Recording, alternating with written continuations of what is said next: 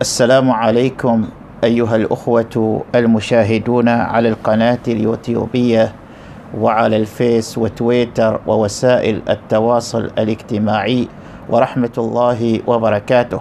نلتقي من جديد في برنامج حوارات ومع الحلقة العاشرة بعد المئة. وهذه المرة نعود إلى أستاذنا العزيز المفكر الجليل صادق جواد. حياك الله تعالى أستاذ العزيز. شكرا لك شكرا لك شيخ بدر بارك الله فيك. طبعا كما تعلمون أيها الأخوة نحن أنجزنا مع الأستاذ صادق ثمان حلقات. الحلقة الأولى والثانية مراجعات حول الدين والفلسفة والحلقة الثالثة حول الأنسنة والرابعة حول الماهية والهوية. وكذلك كان عندنا حوار مفتوح حول الحلقات الأربع. وأيضا الحلقة السادسة حول فلسفة الأديان ثم مسألة الدولة والمجتمع المدني وأخيرا عن الدولة المعاصرة والدولة العصرية. وبطبيعة الحال هذه الحلقة التاسعة قبل الأخيرة من المشروع وليست الأخيرة مع الأستاذ صادق وإنما هي قبل المشروع. أو من ضمن المشروع الذي نشتغل عليه. وطبعا هناك تولدت العديد من الأسئلة في الحلقات السابقة نطرحها على أستاذنا العزيز. بداية نأتي أستاذنا إلى قضية ما يتعلق بالدين والفلسفة. هل العلم الماورائي يتعارض مع العلم الطبيعي؟ هو في عموم الحال من الصعب أن تقول العلم الماورائي هو يمكن أن تقول ما يتكون عند الإنسان نعم. من فلنقل بناء أو مبنى فهمي لما لا يستطيع أن يتحقق منه ولكنه يستطيع أن يتخيله أو أنه يعني يكون يكون لديه استعداد أن أن ينظر فيه عقلا فكرا ولكن ما تحقيقا. فالمسألة هي تكون أنه لا هو ليس علما ماورائيا وإنما هو في طبيعته ظني وليس علمي. لما نتكلم عن علمي بمعنى ما هو قابل للتحقيق في هذا العالم يعني ماذا تقصد بظني؟ هل هو ظني من حيث الجملة أيا كان وروده؟ طبعا أنت تعلم أن مثلا علماء الأديان من حيث نصوصهم المقدسة يعتبرون ما ورد في هذه من حيث الورود هو قطعي بغض النظر من حيث الدلالة هل أنت تعتبر أن العلم أو أن القضية الماورائية والمعرفة الماورائية عموما إذا خرجنا مسألة العلم هل هو في أصله أو في جملته ظني؟ هو شيئين. هو ظني من ناحية فكرية وقد يكون يتلامس مع التجربة الشخصية للإنسان وهناك يأخذ شيئا آخر. فالشخص الذي يقول أنه أنا تجربتي هكذا ما فقط فكري هكذا طالما يبقى في إطار التفكير يبقى ظنيا. إذا دخل في إطار التجربة. لا شوية بتشوف أنه بالنسبة له ما بالنسبة للآخرين يصبح شيئا أكثر من ظني. إذا نحن الآن ندور في مسألة التأويل أكثر مما ندور في مسألة النص نفسه. والتأويل بمعنى أنه شوف إذا قلت أن الأصل في الماورائيات هي النصوص. نعم. بين النصوص هي مجرد نصوص. الإنسان هو الذي يفسر ما هي تلك النصوص. نعم. فإذا فكر فيها وقال أنا أرى الوضع على ما أراه فكريا هكذا نعم. يبقى ظنيا طالما هو غير قابل للتحقق. جميل. أما إذا دخل في تجربته كما يحصل كثيرا نعم. وتقول أنا عندي تجربة ما فقط فكرا وإنما تجربة في هذا المجال. عند ذلك طبعا يدخل في شيء آخر غير الفكر. مثلا أعطيك لو أن شخصا قال لك أنا أؤمن بوجود الجن. وسألته هل رأيت الجن؟ يقول لك لا ما رأيته. إذا ما مرجعيتك؟ يقول. مرجعيتي نصية. نعم. فهو يبني على النص. أحسنت. وجود الجن. ويبقى تصوره للجن طبعا مربوطا بالنص وبذلك طالما يبقى في هذه الحدود يبقى ظنيا لأنه غير قابل للتحقق. أحسنت. إذا قال لك لا والله أنا طلعت بالليل وشفت جني ومشيت مرة وكذا إلى آخره خلص ما تقدر أنت تناقشه. لأنه هو تخطى الظن إلى حقيقة عنده. ولكن هذه الحقيقة هي ليست لك إنما هي له. له أحسنت. وهذا يدخل ما يسمى بالكرامات وغير ذلك. كل كل شيء بها. أحسنت. طيب آه، نأتي الآن آه، نحو هذا القصص. طبعا أنت تحدثت عن القصص في الحلقات الماضية ولكن يعني غالب القصص وردت في التوراة أو في. العهد القديم. نعم. وبالتالي أيضا وجدت لها إضاءات في القرآن الكريم. هذه القصص إذا خالفت العلم مثلا الآن علم الآثار قد يأتي ويقول بأشياء أخرى أو حتى علم الفيزياء الآن بنظرته إلى الماضية. نعم. لمن الهيمنة تكون؟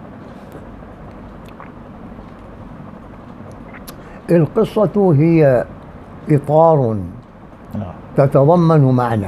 نعم. وطالما هي تروى كقصة نعم. أنت إما أن لك أن تتحقق من حدوثها كما تروى نعم. أو أنك تقبلها كما تروى من دون تحقيق. نعم.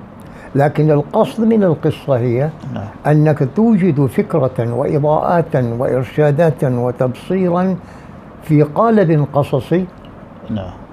اللي تستطيع أنك تبقى معه وطبعا يروق لك القالب لأنه قصص قصة. لكن إذا بقيت فقط عند إجرائية القصة من دون ما أن تلامس ما المعنى الذي فيه. أها. تبقى هي مجرد رواية أو قصة كما تقول. القرآن يستعمل كلمة القصص. نعم. ما رواية. نعم. أوكي؟ وأنت تجد أن القرآن بالفعل يبني على القصص. فاقصص القصص. نعم. هكذا؟ صحيح. هذه وسيلتك لت... لتوصيل المعاني إلى الناس. نعم؟ فمثلا كما قلنا في قصة يوسف اللي كنا يروي القرآن أن حب يؤثر به الوالد الولد يعقوب. يعقوب. يؤثر يوسف بحبه على يولد عند الإخوة شيئا مناقضا له. فهذه عبرة هذه معنى. تساق لك من خلال هذا. ليس بالشريط أن الحدث فعلا قد وقع. لا ما بالضرورة. ولا أنت مطالب أن أن أن أن تفهم القصة كشيء وقع. وإنما عليك أن ترى ماذا هناك. مثلا خل أعطيك مثل آخر. عندما النبي موسى نعم. يخرج ببني إسرائيل ويريد أن يخرج ويبتعد عنهم لأنه يطاردونه ويمشي ويمشي إلى أن يأتي إلى البحر. الحين ما هناك طريق حتى يعبر. والجيوش من ورائه. نعم. ما هنا هناك من هذا. إيش إيش هذا الحال؟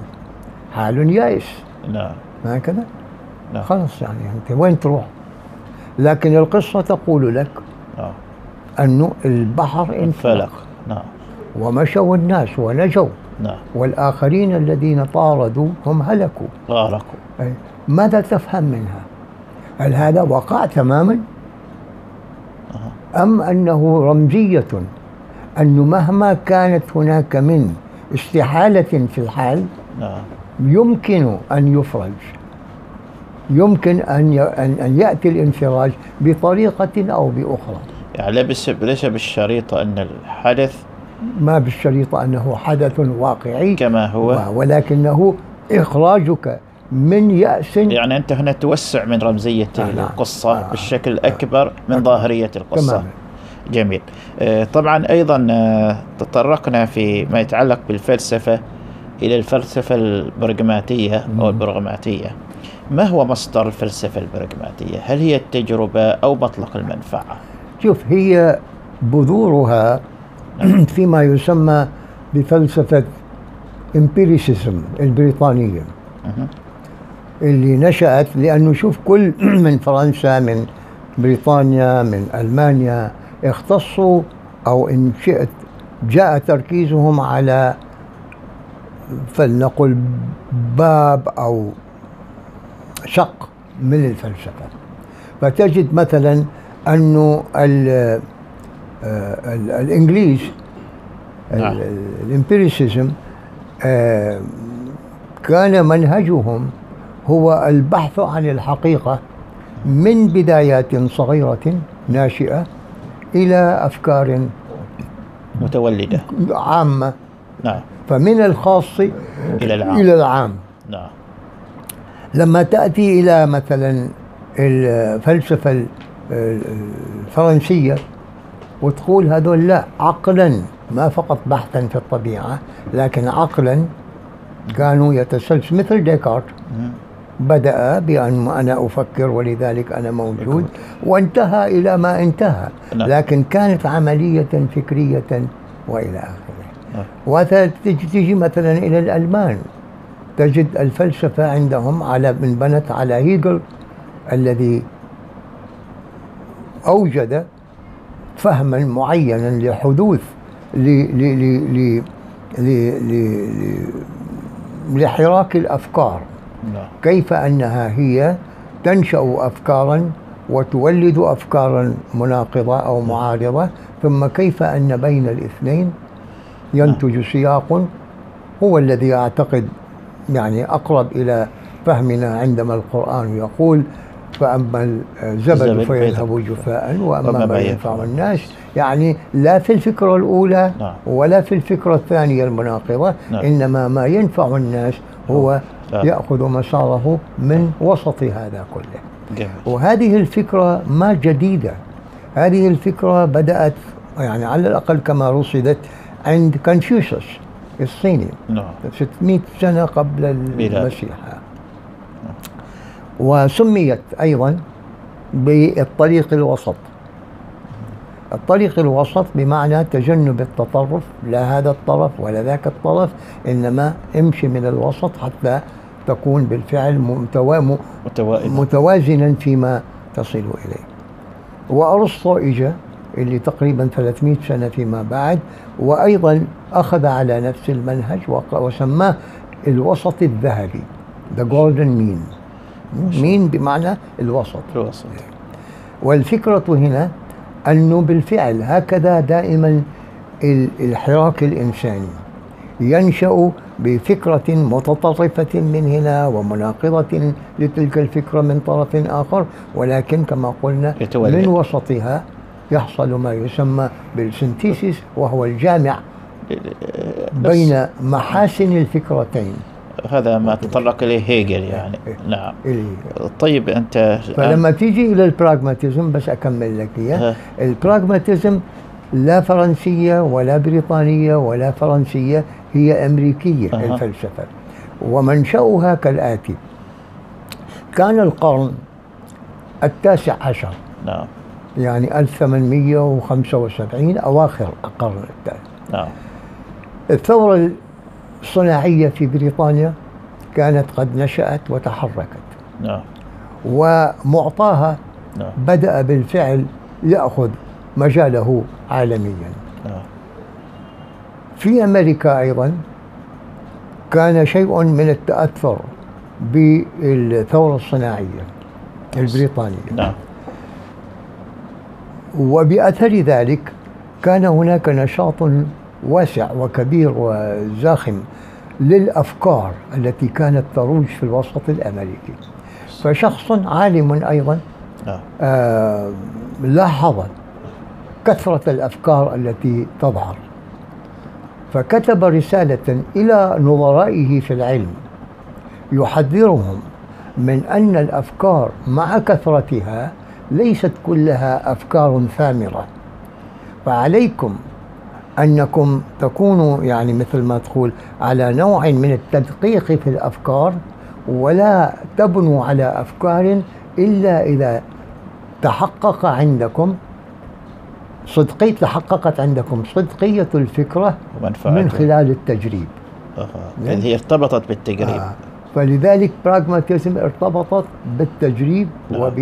وبالتحقيق أو التحقق في في الواقع الطبيعي؟ آه. آه. فلما لما وذهب هذا الشخص وفيما بعد اجى ويليام جيمس واجى دوي وآخرين بنوا على هذه الفكرة لكن أصل الفكرة الواقع.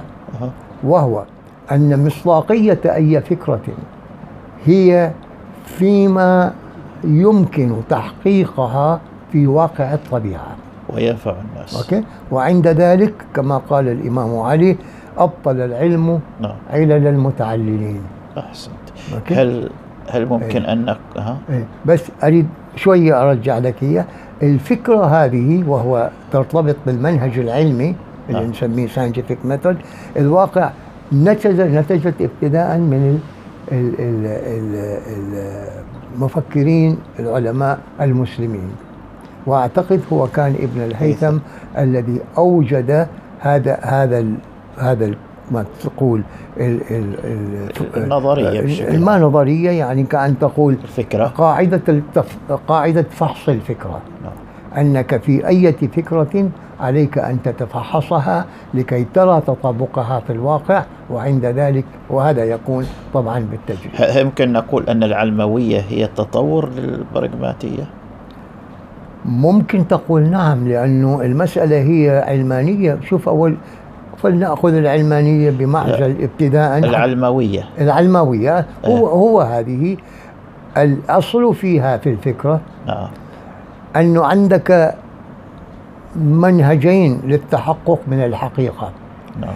إما أن تقول أن الوسيلة للتحقق من أي شيء هو اجتهاد الإنسان في تفحص الفكرة. فما ينتج من تفحص الفكرة بالاجتهاد الإنساني ذاك هو مرجعي. نعم. وإما أن تقول لا هذه أفكار وردت سابقا في الصحف المقدسة وإلى آخره فتلك هي مرجعيتي. نعم. فلما آه، تجي للعلمانية أو العلماوية نعم. هي تعني اعتماد الاجتهاد الإنساني العلمي في فهم الطبيعة في فهم الوجود نعم. في فهم حالة الإنسان في كل ما حولك أي تمييزا عما كان عليه الاعتماد من القرون الوسطى على النصوص وهل البراغماتية لا زالت لها قوتها في أمريكا الآن أم ضعفت؟ نعم اليوم نعم لا ولكن إيش أقول لك الآن نعم. طبعا اولا الفكرة كانت علم يعني منطلقها علمي اليوم ممكن أن تستعمل أيضا في ال- الأمور فلما تقول والله شيخ زهران إنسان واقعي م? معناه يقيس الأمور كما هي في الواقع. فتقول هي ذا براغماتيست نعم شوف. يعني الأفكار هي كانت تقول بهذه الطريقة. جميل جدا ولكنها فلسفة أمريكية ب- نتجت من داخل ولها ولها. مدارس متعددة ولا نعم لليوم. جميل. نأتي إلى فلسفة الأديان. مم. طبعا هناك عندنا مصطلحان المؤمن والموحد.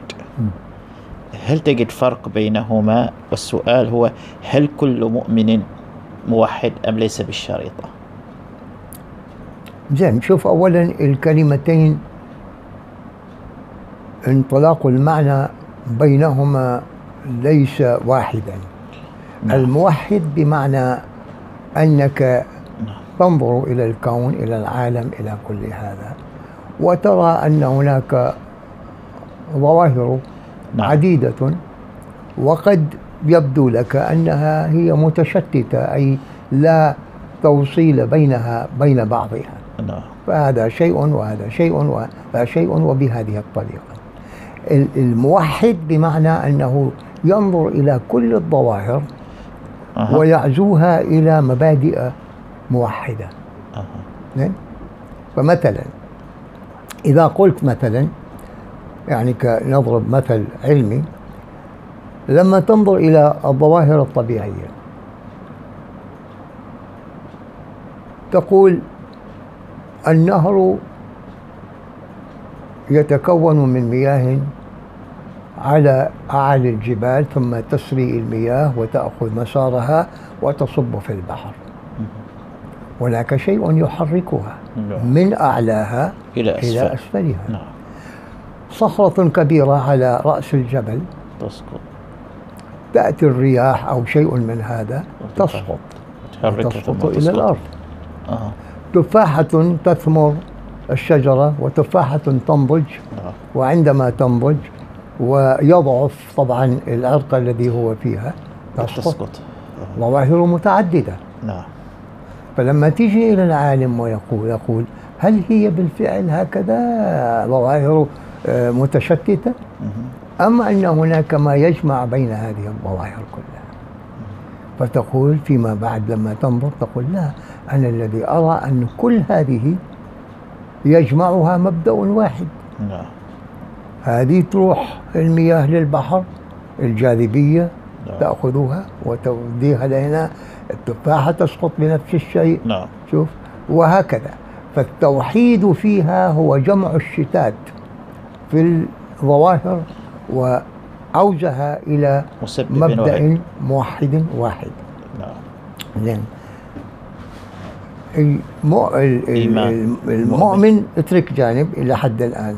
فلما تأتي هنا وتقول زين أنا لما أروح الهند وأشوف مئات بل آلاف من الآلهة. نعم. زين؟ وكل إله آه، كأن تقول لكل عشيرة أو قبيلة إله إله الدرجة. نعم. كل بيت فيه إله نعم إيش الظاهرة هذه؟ يأتي إنسان موحد ويقول نعم أنا أجد أن هذا كله هكذا ولكن دعني أبحث ما هو القاسم المشترك في هذا كله؟ فعندما ينظر ويقول أوه أنا أجد أن وراء كل هذا الشتات شيء واحد أساسي أن وراءها نعم. ذات تعلو على هذه كلها وهي مجرد تجليات ثم ينظر إليها هنا بهذا الشكل وهناك بهذا الشكل وإلى آخره فالموحد هو هذا آه. الذي ينظر إلى شتات الظواهر آه. وثم ينتهي شوف وكما ترى أنت مثلا في قصة إبراهيم نعم إبراهيم عندما ينظر إلى الشمس وينظر إلى القمر نعم. وينظر إلى الطبيعية. عموما. نعم. ويرى أنها هي طبعا ظواهر. ثم يرى أنه ما الذي يجمع بين هذه الظواهر؟ فيقول أنها كلها آفلة مؤقتة تظهر تغيب كذا إلى آخره. إذا هي كلها تشترك في شيء. أنا أبحث عن شيء موحد من وراء ذلك. يعني ويرتقي نعم. ويصبح إنسانا. معنى كلامك يعني حسب ما وضح لي على أن الكل في الحقيقة موحد بمعنى القوة الفاعلة. نعم. على أن هناك قوة فاعلة ولكن الإيمان في تجسيد هذه القوة الفاعلة يختلف من ديانة إلى أخرى. لهذا الصور ترتبط بهذا الإيمان.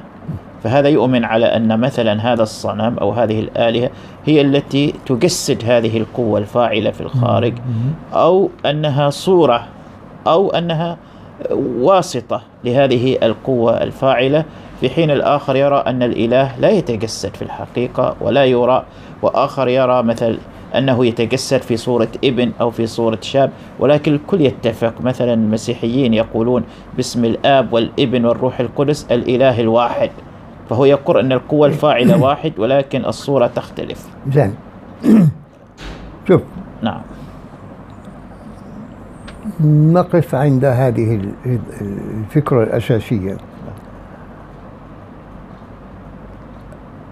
أنه كيف الإنسان ينظر إلى الوجود؟ إذا ينظر إليه كوجود متكامل مت ماسك على بعضه فيه مبدأ ينطلق على كل تمظهراته هذا هو سياق توحيدي ينتهي إلى التوحيد. نعم. وهذا حتى لا لا يبعد عن التفكير العلمي. شوف في التفكير العلمي ماذا يحصل. في التفكير العلمي الآن يعني حيثما نحن الآن نعم. نتكلم عن أربع قوى تتحكم في الكون. طبيعة. نعم. فنقول أن هناك جاذبية. نعم. أينما ذهبت؟ بين الأكوان بين المجرات بين بين إلى آخره. نعم تقول هناك ما يسمى بالكهرباء المغناطيس. نعم أوكي؟ الذي هو ليس جاذبية كهالمروحة مثلا التي. تدور. تدور بإلكترومagnetism هذه قوة أخرى. نعم يقول أن هناك قوة يسمى بسترونج فورس الشيء الذي يجمع الأشياء. نعم وهناك قوة التي تفكك الأشياء. نعم. فمحاولة كل الظواهر الطبيعية العلم يحاول أنه يفهمها بشكل متنا- موحد بمعنى أن يعيد كل الظواهر إلى أفكار موحدة لها. أها. وأينشتاين مثلا من تجربته وهذا الذي يشاع عنه أنه كان في أواخر أو في لواحق سنينه يبحث عن معادلة واحدة التي تجمع لكل الحراك الكوني؟ وما اهتدى إلها وظلت هي إلى اليوم ينظر إليها بهذه الفوارق يعني الجاذبية غير القوة الالكترومagnetic كما يقال.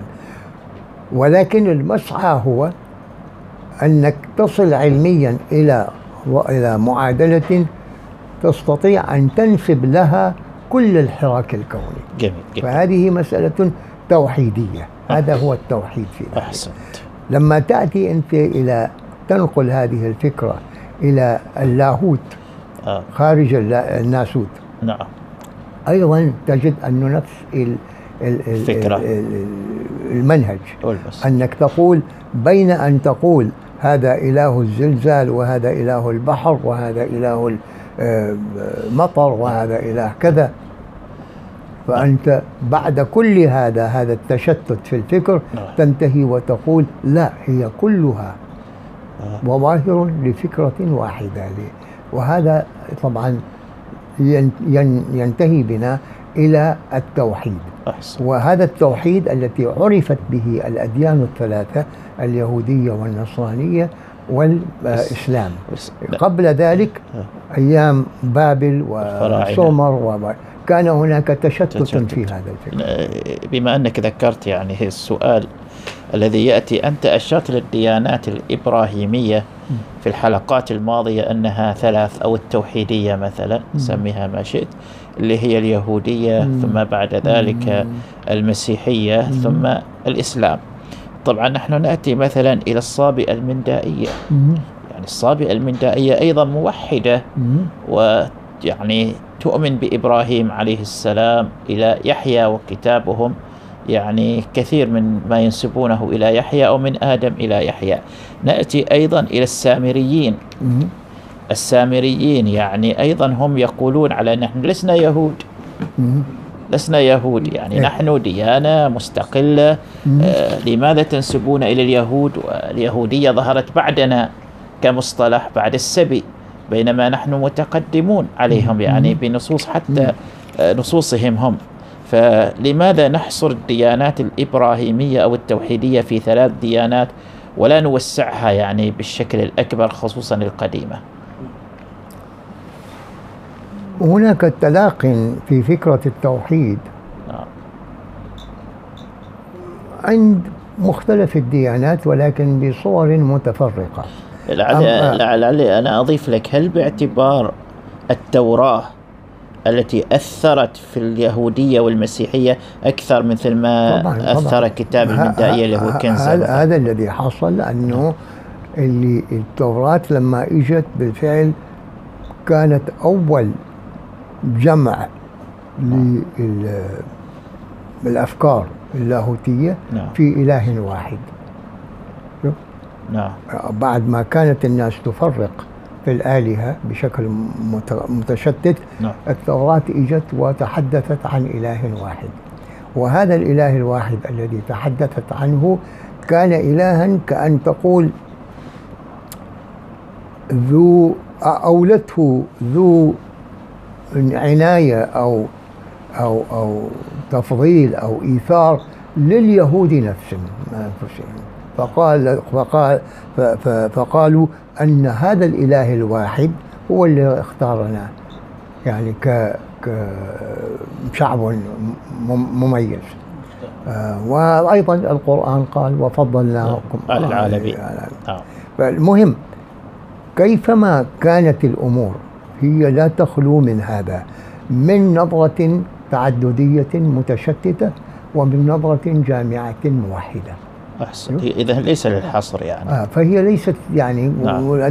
آه، يعني حتى الديانات الأخرى غير ما ذكرناها في النهاية هي تصل إلى هكذا؟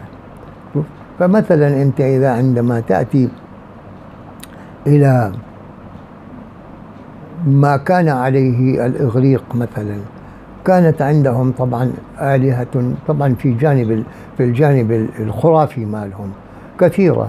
ولكن هذا لا يعني أنهم كانوا هكذا. كانوا أيضا أشخاص مثل سقراط مثل إفلاطون إلى آخره ما كانوا ينظروا إلى هذه الآلهة كما الناس العاديين ينظروا.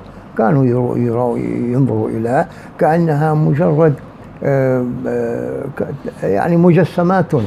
طيب من من من استخدم الأديان الإبراهيمية في الحقيقة هو الاستخدام متأخر لنعلم أن العلم الكلام اللاهوتي الإسلامي يرفض في الحقيقة مصطلح الأديان ويقول بالدين الواحد ويعتبرها ملل ونحل نعم. هل هذه الثقافة هي ثقافة غربية لا شوف الدين واحد نعم. لا يمكن أن تكون هناك في الواقع ديانات متعددة هي صيغ متعددة لجوهر الدين أها.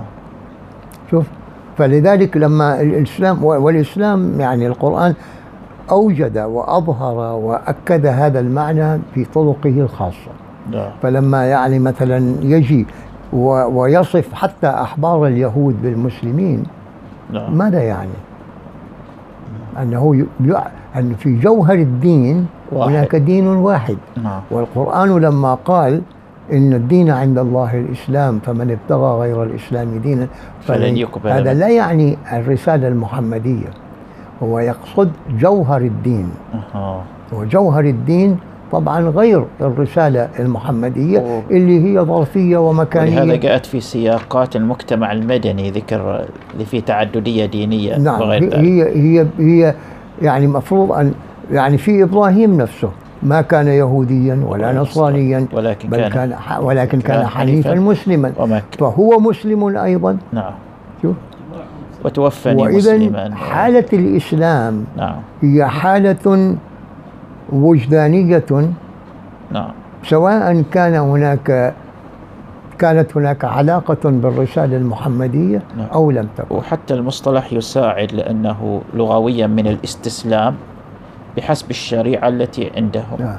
إيه. لكن أنا ما أسميه الاستسلام. الاستسلام يتضمن معنى أنك مضطر أن تقبله. باعتبار لاهوتية الخطاب. فاهم لكن لما تقول استسلام بمعنى ما لك حيلة إلا أن تقبله. تقبله. إذا من أين لكن الإسلام هو التصالح مع الفكرة. آه. شوف. نعم.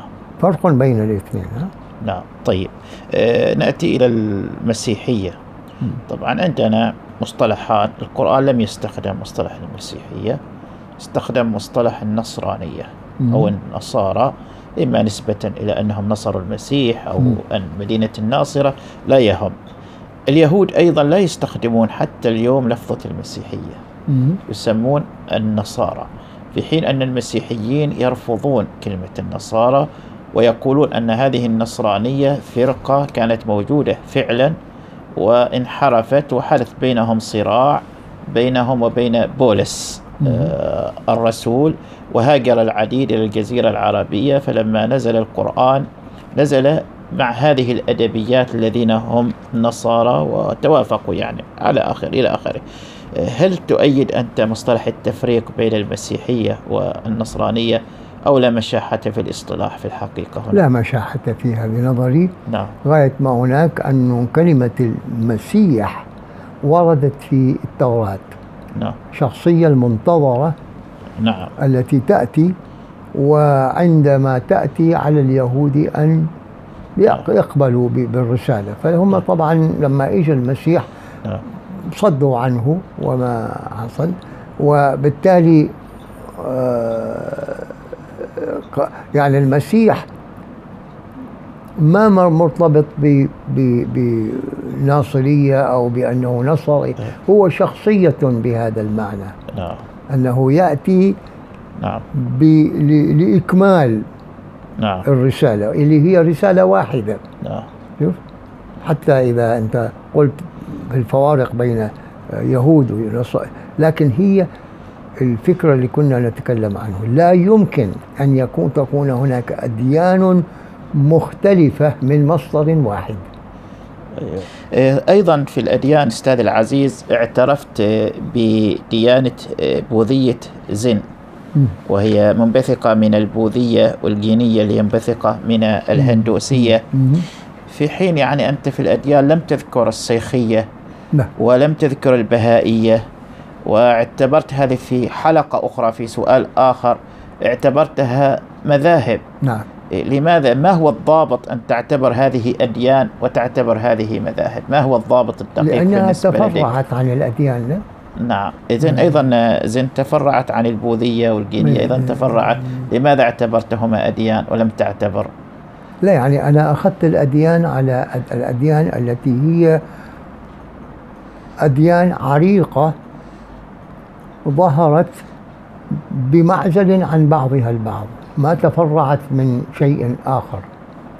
فلما تأتي إلى السيخية كما تعلم هي جمع ابتداء كان جمعا بين الإسلام وبين الهندوسية ثم طبعا غلب عليها الطابع الهندوسي.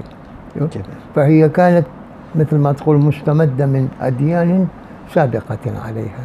كذلك البهائية أو تقول ال- المورمان المورمن وآخرين يعني هي كلها إيه هي كلها هكذا. يعني لما في أي دين لما يحصل شيء من الاختلاف حول جزئية من ذلك الدين تجد أن تلك الجزئية نعم.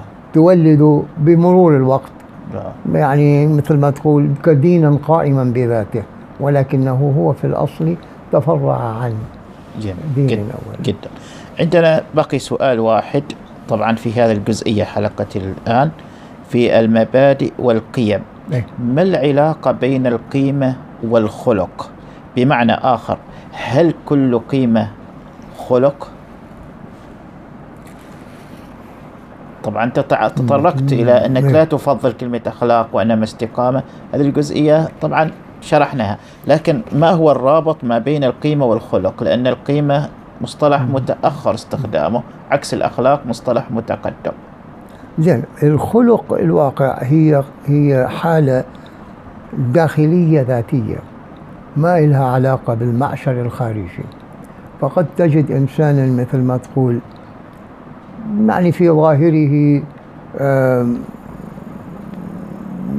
ذو مزاج حاد أو فظ أو شيء من لكن قلبه نظيف أها يعني من الداخل الخلق هو قلب. بهذا نعم. الد- ال- ال- البنية الذاتية الداخلية يعني نعم وهذا الذي نق- نقرأه في القرآن آه، وإنك لعلى خلق خلق. ما بمعنى المعشر وإلى آخره وإنما أن ذاتك من الداخل طاهرة نعم. مبنية على خلق عظيم؟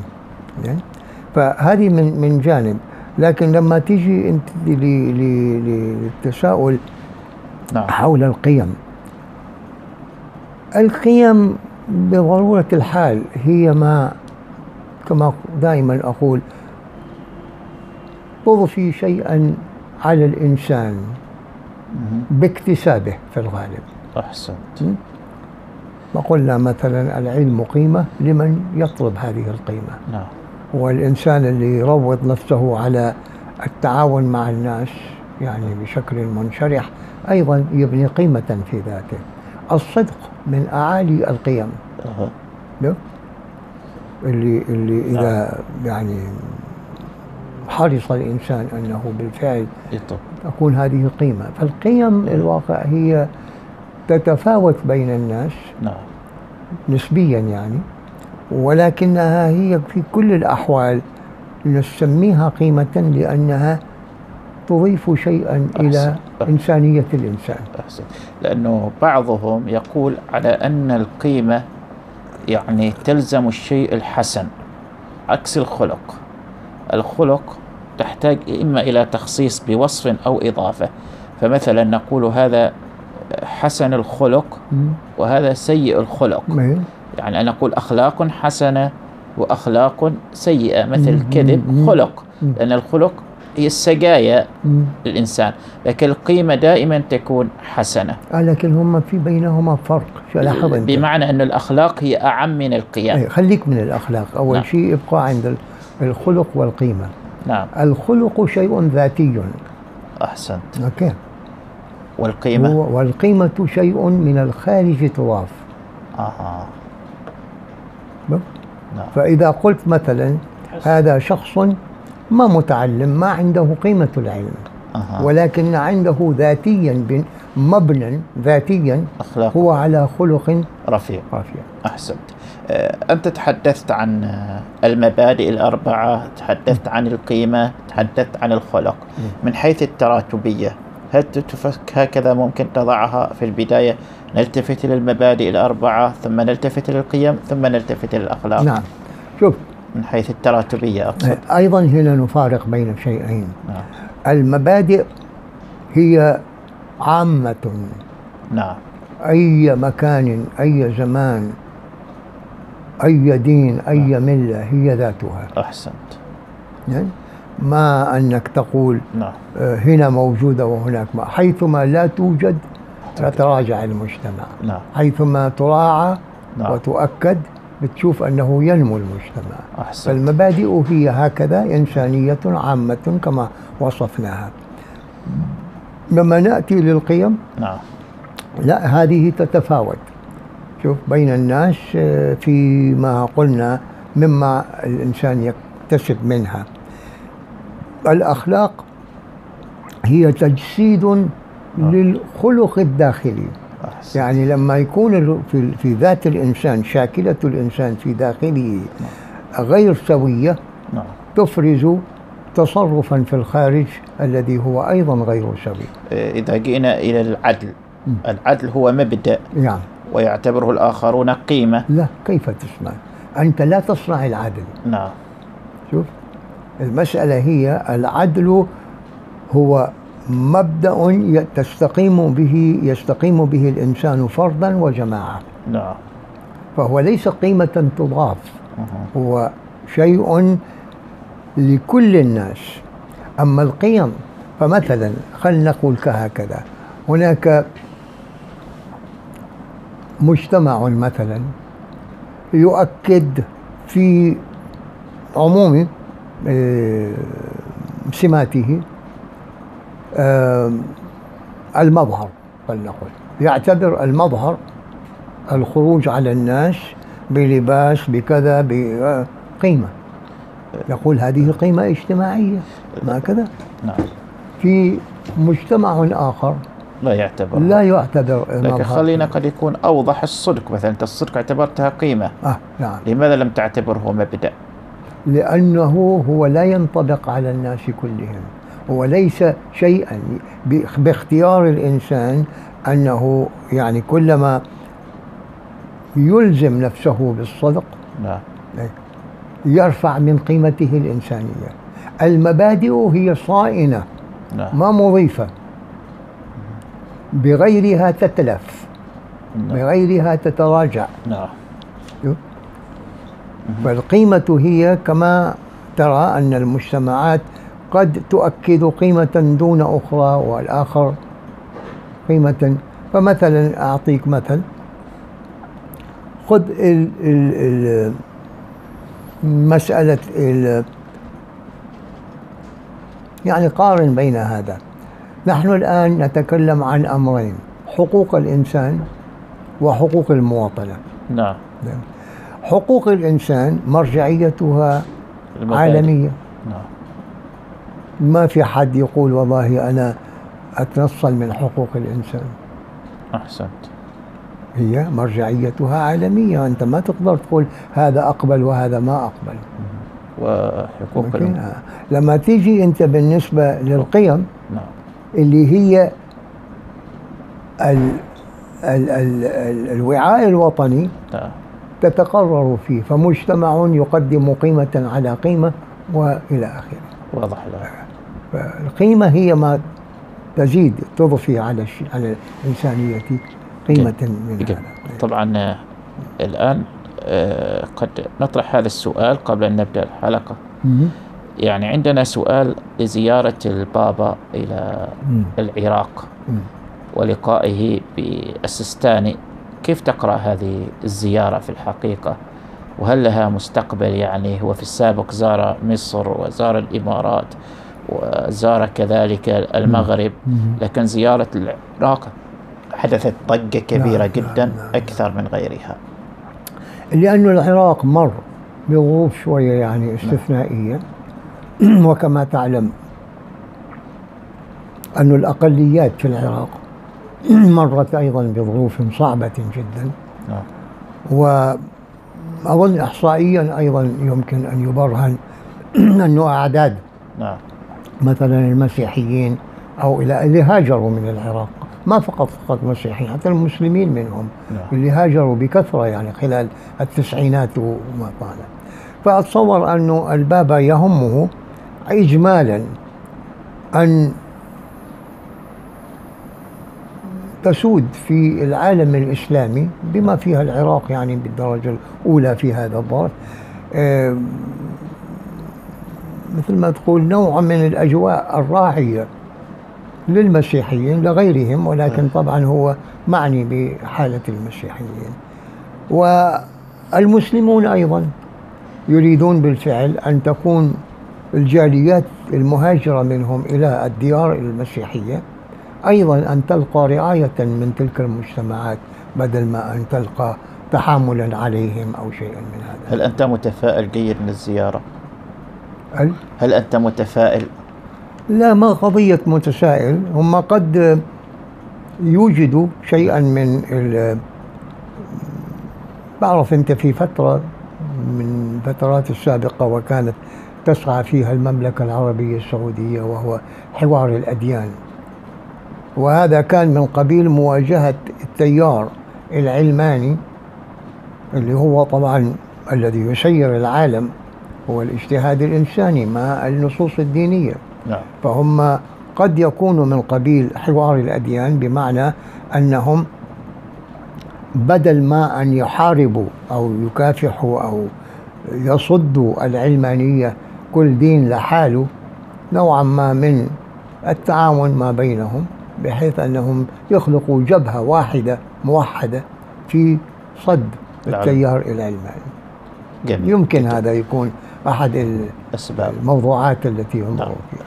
في نهاية اللقاء طبعا نشكر الأستاذ صادق جواد على هذا العطاء الجميل والواسع ونلتقي إن شاء الله مع الحلقة الحادية عشر بعد المئة.